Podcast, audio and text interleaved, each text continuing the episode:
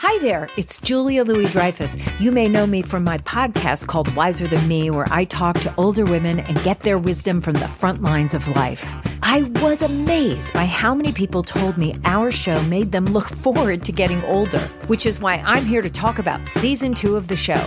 Sally Field, Billie Jean King, Beverly Johnson, Ina Garten, Bonnie Raitt, just to name a few. All hail old women. Wiser Than Me season two is out now from Lemonada Media. This is Merriam Webster's Word of the Day podcast for Friday, May 22nd. Brought to you by the new Merriam Webster's Advanced Learners English Dictionary, designed for students and teachers of English as a second language. Learn more at learnersdictionary.com. The word of the day for May 22nd is carrefour, spelled C A R R E F O U R. Carrefour is a noun that means a crossroads. It can also mean a square or plaza, as in this sentence from Thomas Hardy's The Mayor of Casterbridge.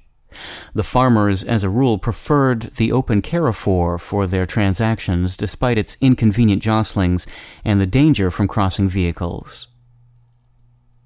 An interesting thing about carrefour is that even though the second half of the word looks like the English number four, it's actually the first half of the word that derives from the Latin word for the number four.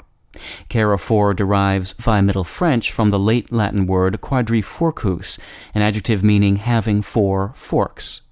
It's formed by combining the Latin words quadri, meaning four, and furca, meaning fork. Carrefour has been a part of the English language since the 15th century.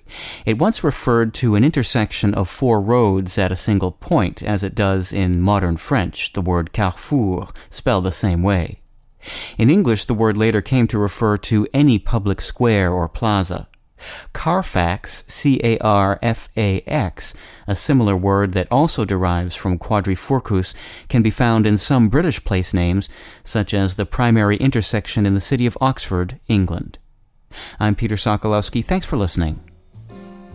Visit the all new learnersdictionary.com, the ultimate online home for teachers and learners of English. A free online dictionary, audio pronunciations, custom study lists, and interactive exercises are available now at learnersdictionary.com.